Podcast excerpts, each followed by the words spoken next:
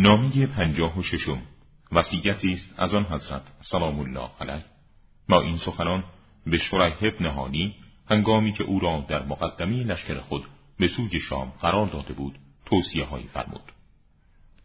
ای شریح، در هر صبح و شام به خدا تقوا بورز و بر نفس خود از فریب دنیا بترس و در هیچ حالی از آن احساس امن و امان مکن و بدان اگر نفس خود را از مقداری فراوان از چیزهایی که دوست می‌داری به جهت ترس از یک ناگواری باز نداری. هوا و هوس‌های نفسانی تو را به مقداری فراوان از ضررها می‌کشاند.